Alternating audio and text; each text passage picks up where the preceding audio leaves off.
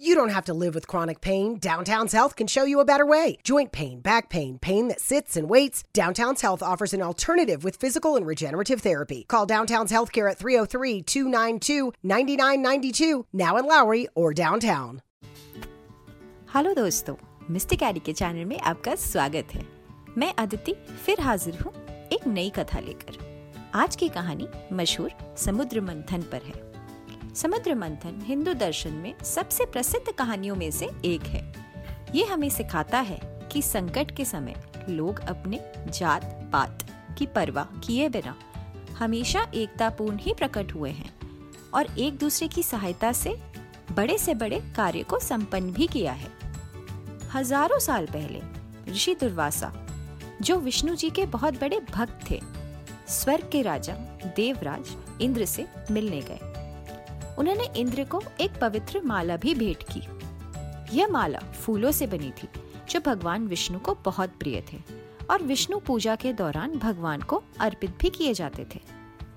इंद्र ने इस माला का सम्मान नहीं किया और अपने हाथी एरावत को पहना दिया। हाथी एरावत ने भी माला को फेंक दिया।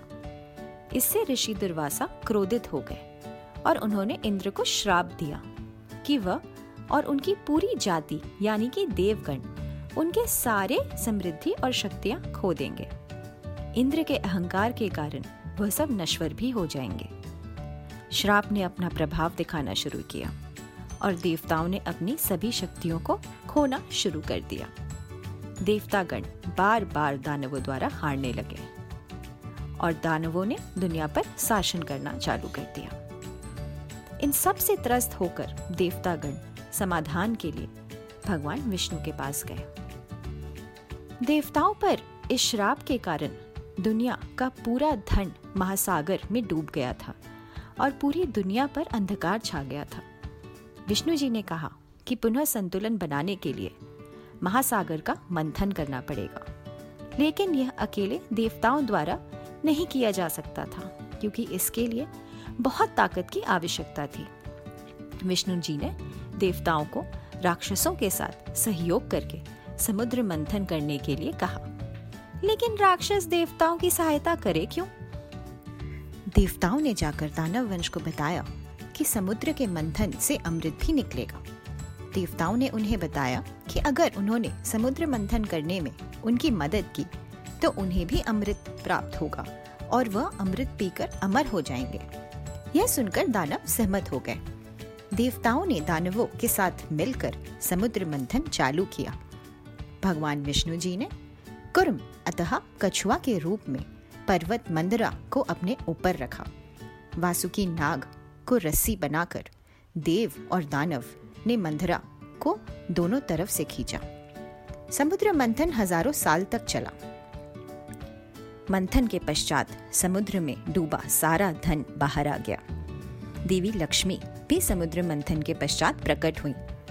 उनके साथ अप्सराएँ, कामधेनु, ऐरावत, हीरे जवाहरात, चंद्रमा कल्प वृक्ष धनुष और बाण भी समुद्र की गहराई से बाहर निकले। साथ ही हलाहल, यानी कि विष भी समुद्र से बाहर निकला। दुनिया को नष्ट करने से पहले भगवान शिव जी ने उस हलाहल का ग्रहण कर लिया। देवी पार्वती ने शिव के कंठ को पकड़ के रखा ताकि विष उनके गर्दन से आगे न बढ़ सके। इसी कारण भगवान शिव को नीलकंठ भी कहा जाता है। अंत में देव धनवंतरी समुद्र से बाहर आ गए। वह अपने साथ अमृत भी लाए। चतुर राक्षसों ने अमृत का घड़ा छीन लिया और देवताओं को दिए बिना वहाँ से भागने की कोशिश की। तब भगवान विष्णु ने मोहिनी रूपी अवतार लिया और राक्षसों को इस हद तक बहकाया। कि वह पूरा अमृत मोहिनी को देने के लिए तैयार हो गए। मोहिनी ने सभी देवताओं और राक्षसों को एक दूसरे के सामने बैठाया और एक एक करके अमृत पिलाना शुरू किया। उन्होंने राक्षसों को नियमित रूप से केवल पानी दिया और देवताओं को संपूर्ण अमृत। विष्णु जी ये जानते थे कि यदि राक्षसों को अमृतत्व का वरदान मिल गया तो वो धरती का सर्वनाश कर देंगे। इसीलिए मोहिनी ने उन्हें धोखा देने का फैसला किया। हालाँकि राहु, जो एक दानव राजा था, को संदेह हो गया और वह भगवान का रूप धारण कर देवताओं के साथ बैठ गया। वह किसी तरह देवताओं को धोखा देने में कामयाब हो गया और उसने अमृत ग्रहण कर लिया। जब भगवान विष्णु को ये पता चला कि राहु ने इस तरह धोखा दिया है तो उन्होंने राहु के शरीर के दो हिस्से कर दिए। राहु सर बन गया और राहु का शरीर केतु बन गया। अंत में इसी प्रकार देवताओं को फिर अपनी शक्तियाँ वापस मिल गई और संतुलन फिर से स्थापित हो गया। समुद्र मंथन हमें एकता की शक्ति सिखाता है। एकता और सहयोग आवश्यक है। हमारा शरीर भी कुछ इसी प्रकार स्वस्थ रहता है। जब शरीर के सारे अंग एक साथ मिलकर काम करते हैं तो हमारा शरीर स्वस्थ और शक्तिशाली बना रहता है। इसी तरह अगर पृथ्वी पर सभी प्रजाति एक साथ मिलकर काम करते हैं तो हम एक ग्रह के रूप में सफल होंगे। धरती का अस्तित्व मानव जाति से पहले भी था और मानव जाति के बाद भी रहेगा। यदि मानव जाति ने गैर ज़िम्मेदारी करी और इस ग्रह का अनादर किया तो जिस तरह देवताओं को श्रापित किया गया था, वैसे ही हमें भी धरती से बाहर निकाल दिया जाएगा। इसीलिए ज़िम्मेदारी से कार्य करना और यहाँ सभी प्राणियों के साथ सहयोग से रहना ही हमारा कर्तव्य है।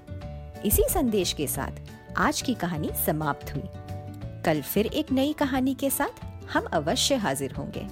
अगर आपको हमारा शो अच्छा लगा तो फेसबुक और इंस्टाग्राम पे ज़रूर फॉलो करें और वेबसाइट www.mysticaddy.com पर सब्सक्राइब करना ना भूलें। तब तक के लिए अलविदा। Do you suffer from chronic hip, knee, or shoulder pain? Avoid drug dependency and surgery with Downtown's Healthcare in Denver. Downtown's Healthcare offers regenerative therapies that stimulate the body's self healing process. Call Downtown's Healthcare at 303 292 9992, now in Lowry or downtown.